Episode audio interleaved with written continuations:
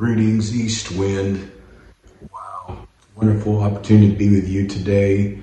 Wish I could be with you in person. Crazy time here in Pensacola with the hurricane, so I'm coming to you from my house. A lot of places don't have power.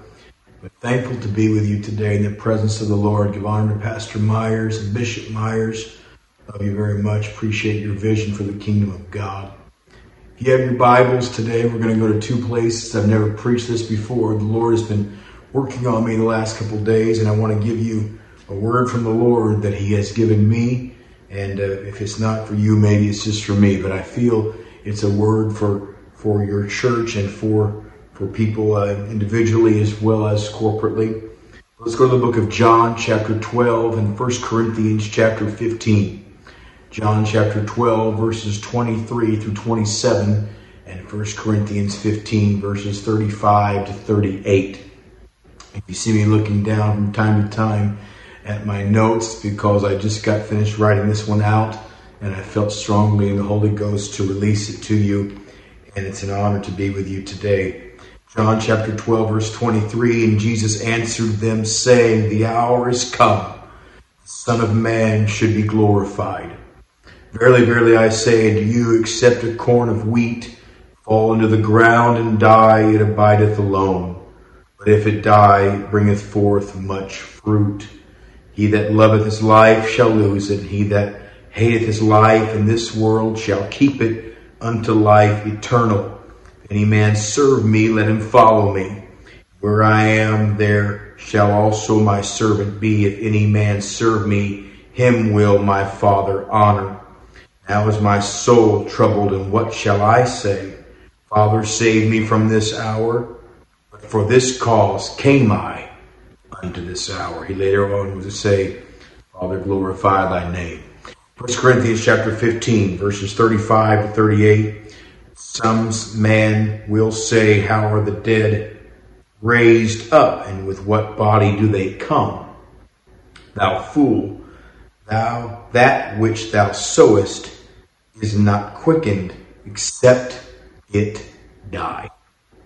And that which thou sowest, thou sowest not a body that shall be, but bare grain. It may chance of wheat or of some other grain, but God giveth it a body as it pleased him, and to every seed his own body. So Jesus said, except a corn of wheat fall into the ground and die, it abideth alone. And Paul saying, uh, that which thou sowest is not quickened except it die. I want to preach to you this morning from the subject, except it die.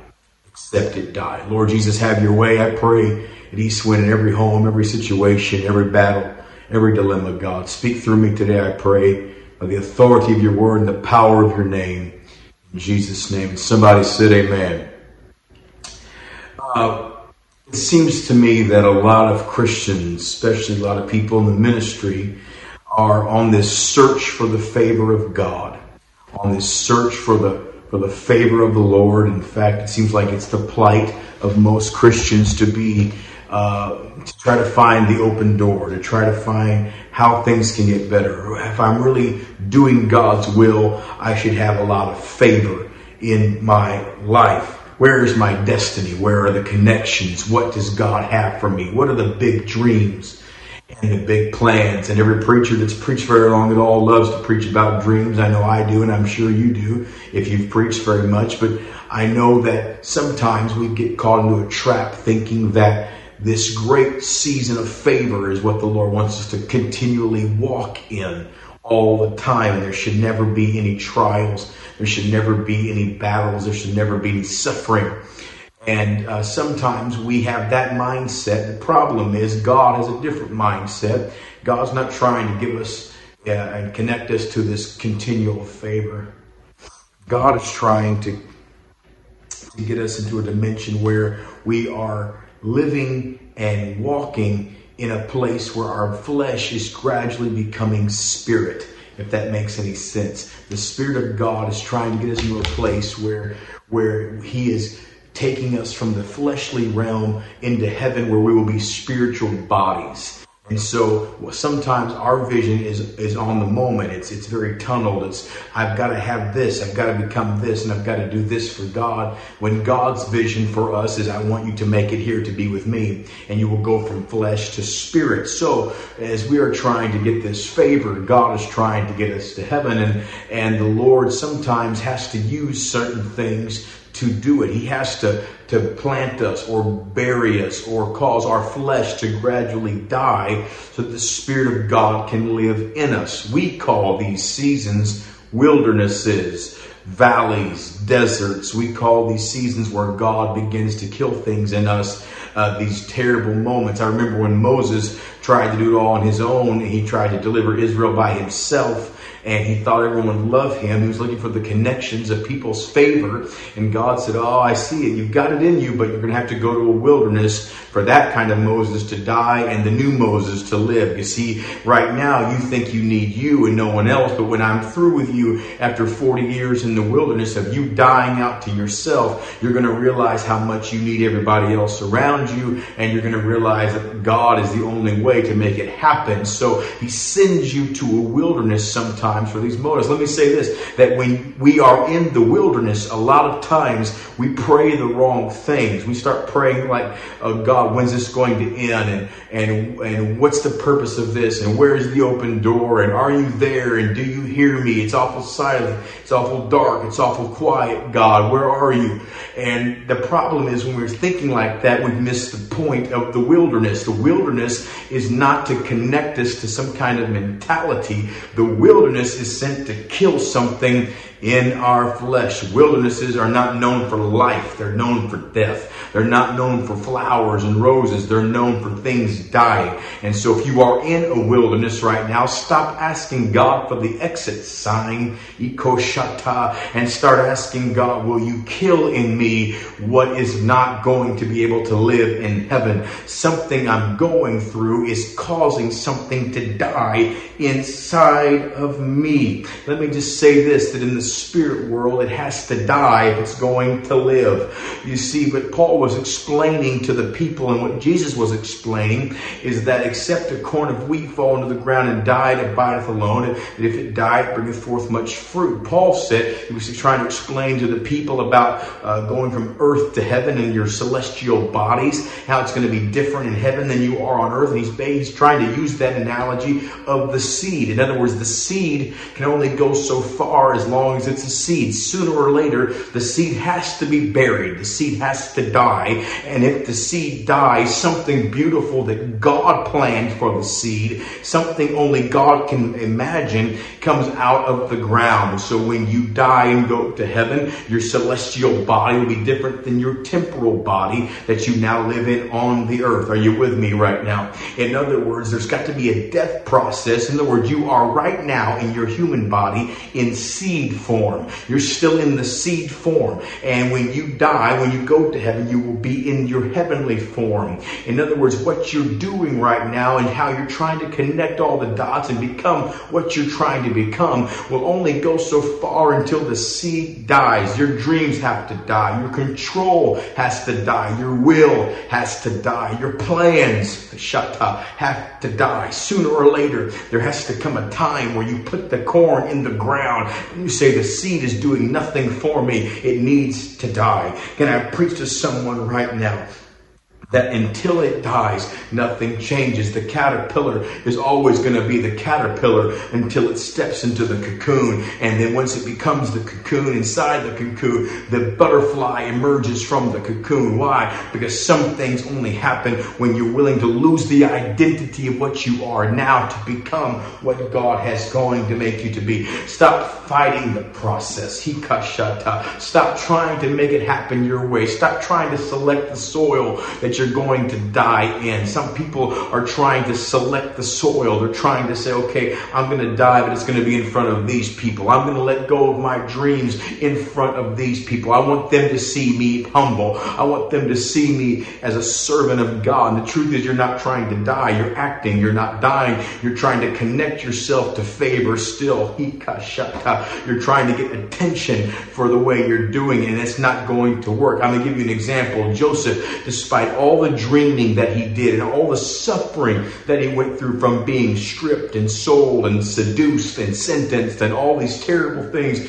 that happened to Joseph. 11 years after all this is done, he's in the prison and the butler comes down and the baker comes down. You think Joseph has suffered enough. He's sitting there in the prison. He's gone through so much betrayal. He's gone through lying. He's gone through all kind of hell. It was unnecessary. And yet when the butler has the dream and the baker has the dream and Joseph interprets the dreams and the butler's about to go back to the palace to live with Pharaoh, Joseph says, Hey, don't forget me. Remember me when you get out there. In other words, he shut up. Joseph is still trying to hook himself up with favor. He's still trying to connect himself to his destiny. And the problem is Pharaoh hasn't had his dream yet. So if you did get out, Joseph, the only destiny you would have would be to go back to your family. That's not what you were destined to do. Stop trying to relapse when you were destined to reign. Somebody ought to hear me right now in the name of Jesus. Joseph said, I want it, but I want it now. And God said, You're not ready. You're obviously not ready because you're still trying to get it done your way. You're still looking for the ladder when I'm looking in the dirt. Hmm. And I tell you right now that we've got a lot of people, a lot of preachers that are constantly trying to climb the ladder and get connected in the right places so that they'll get the right type of attention and they're actually searching for fame and they're searching for notoriety and they're searching for the right person to see them at the right time. But Jesus is not looking at the ladder, he's looking in the dirt. He's constantly looking to resurrect something. Can I ask you a question right now? If Jesus came looking for you in your ministry or your walk with God, would he find you on a ladder or would he find you in the dirt? Would he find you trying to be somebody and be someone or he tried would he find you trying to die in the process of his plan? Something powerful, but understanding I can't make it happen on my own, but I'm going to do something for God. Joseph said, I want to make it happen on my own. And God said, You're not ready. I'm not going to share my glory with anybody. But if I put you through two more years of hell, you'll be so numb from the story that you won't want to take any of the glory. Can I talk to you right now? I said, You'll be so numb from the story that you won't try to take the glory from God. And if you're going through an an extra period of time of suffering. It, it, must be something, there might be something in you that still wants to take the glory. And so God is numbing you, hikosha, through the wilderness and numbing you through the pain and numbing you through the trial because He's trying to kill that in you so that the story can release His glory and you won't want to steal anything from it. I want to tell you, kings discover dreamers in dungeons, not in palaces and so sometimes, Joseph, God has to bury you in a process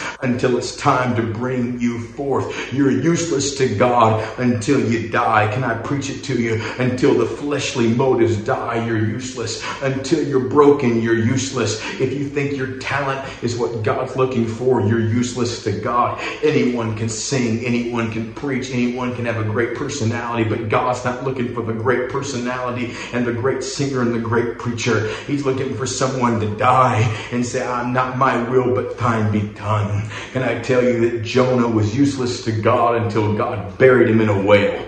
I, I want to say it again. Jonah, before the whale, was a runner. He was someone who would bail on God. He would not do his duty. He would he would jump out of his obligation. He would not go preach the word. But when God buried him in a whale, Jonah came out a different person and said, I'm going to preach like I know, like no one's ever preached. And he went into a city a day's journey and lit the city on fire until the entire city had to fast, including animals. Everybody had to go on a fast fast because of what Jonah's anointing produced. Some things only die by fasting. In fact, I almost preached this death by fasting. Some things only happen when you're willing to pay the price and suffer the consequences. I'm going to pay by fasting and prayer. I'm going to sacrifice my dreams on an altar and give up food for God. And I'm going to give God everything that I have. Jonah could have done nothing until the whale got a hold of him. Hmm. I said, some things only happen when you die. Better bury Lazarus Lazarus, Martha. Better bury Lazarus, Mary, because Jesus isn't coming until you do. I want to say it, he's not coming as long as he's alive, but the second you bury him is the second he makes his way towards you. Can I talk to you right now? He wants to give you something powerful, but he's not going to do it until you bury that thing in you that only God wants to die. It's the thing in you that you want to live. It's your will, it's your plan, but it's got to be on the altar and it's got to go into the ground because the Lord wants you to know that if you will put it in the ground, He can quicken it to become something greater than it's ever been. God wants to put you in a place where you can shine like you've never shined. But to do that, He's got to take the fleshly light out of you and put His light inside of you. There's going to be a death process that you submit to that causes God to release His will into your life. Even Jesus had to go to a cross that He didn't want to go to. He said, Father, not my will, but thine be done. And it was it was painful to see everything when you read it in the Word what He went through. But look, can I just show you something? Before His death, pre-death, He was their healer, but post-death, He was their Savior. What a greater what a greater person to be. Before He died, they only let Him heal them. They only let Him resurrect them. But after he died, he was their salvation ticket into heaven. A far greater reward only comes through the process of your death and of your pain. But can I tell you in the name of the Lord Jesus that if you're willing to die for it, he's willing to resurrect you in it. If you're willing to die for what God's will is, he's willing to resurrect your life and make you something you can never be on your own. If you're willing to let go of your life, and let go of your dreams and let go of your plans. He's willing to give you his life, his dreams, and his plans for you. I said something greater is coming. Mm. I said greater victories than you can fathom are going to follow the death that you're willing to submit to. I bet you that donkey had no idea when it died in the desert heat of a valley and it laid there and died and rotted on the ground that years later Samson would be walking through the valley with his hands tied, getting ready to face a thousand Philistines, and just happened to walk up on that dead donkey's jawbone.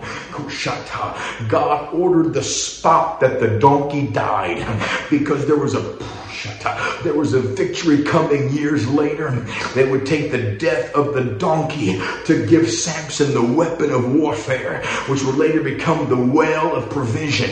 The protection of God became the provision of God only through the death of the donkey. It died, but Samson lived. The donkey's flesh died, but Samson was protected and Samson was provided for afterwards. What kind of revival do you want at East Wind? I don't want a revival that just says two or three here and two or three there, but I want a revival that brings down the enemy. I want a revival of protection and provision. I want the revival that says no matter what the need is, God's going to meet it. I want the revival that says there's no one impossible to save in our city. There's no one impossible to deliver. There's no one impossible for when it comes to healing. We need the Samson revival. But if there's going to be a Samson revival where a thousand Philistines go down, there's going to be a dead donkey somewhere that dies in the pathway of power and says, I'm going to die so he might live.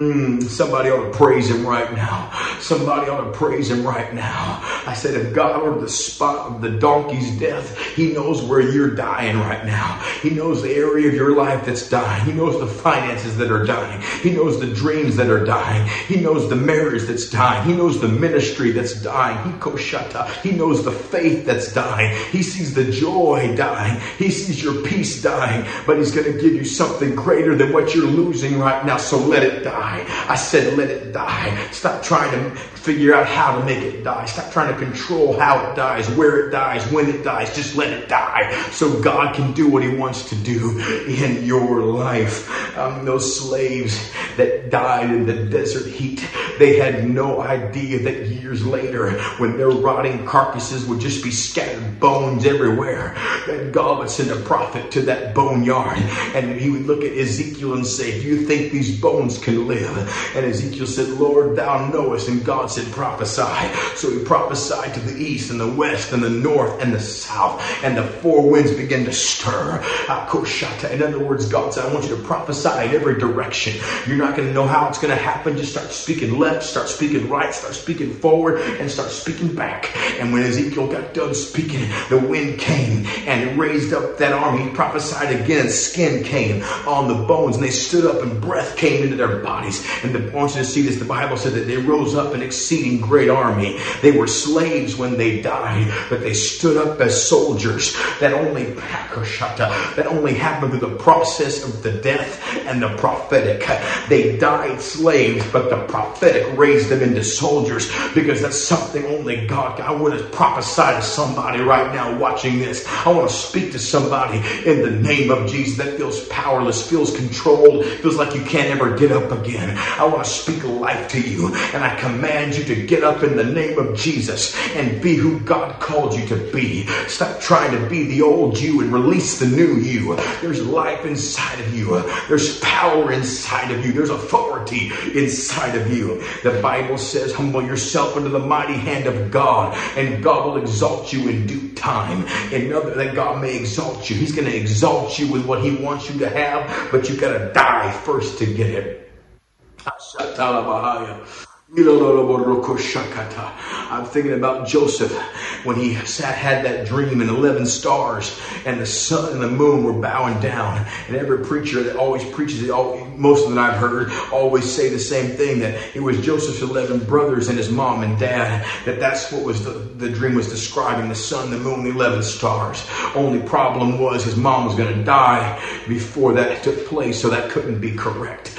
I'll tell you what it meant. 13 was the number of things that bowed down. And 13 years later, when Joseph was 30, that's when he stepped out before Pharaoh and the whole world ended up coming and bowing the knee to him. Can I preach to you right now? In the dream, only 13 things bowed down. But after the death of the dream, when he was willing to stay in the dungeon and promote everybody else, God caused the whole world to bow down. Can I preach to someone that your dream is only a portion portion of the reality that God's going to bring to you if you'll let it die. Somebody put your dream on an altar and set it on fire. Somebody put your dream on an altar and let it burn and say, God, if it never happens for me, let it happen to my brother. And if you'll mean it in the Holy Ghost, God's going to bring something to you that's far greater than what the dream ever was. I tell you in the name of Jesus, it's time to wake up, East Wind. Get ready because revival's coming. I don't think you want a revival that you've had before. I don't want. I don't. I don't think think you want revival that you've seen. I don't think you want the seed revival. I think you want the fruit revival. I don't think you want that flesh revival. I think you want the spirit revival. Somebody ought to go on a fast. I said somebody ought to go pray.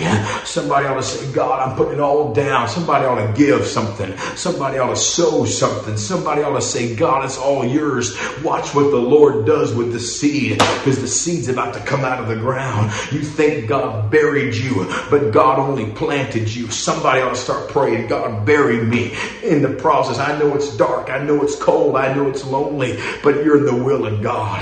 If you're spiritually claustrophobic, you won't like the coffin your dream goes into. But I promise you, in the name of Jesus, when you come out of that thing, God's going to raise you up to be something you never could be on your own. And I speak life to you in the name of the Lord. And I speak your true destiny. I speak the will of God for your life and the plan of God for your life. And I release it into your home right now in the name of Jesus. Submit to the process of the death because except it die, nothing happens. But if it die, God will quicken it. God will make it what He wants it to be. God will give it a body. God will give it a form only God can give it.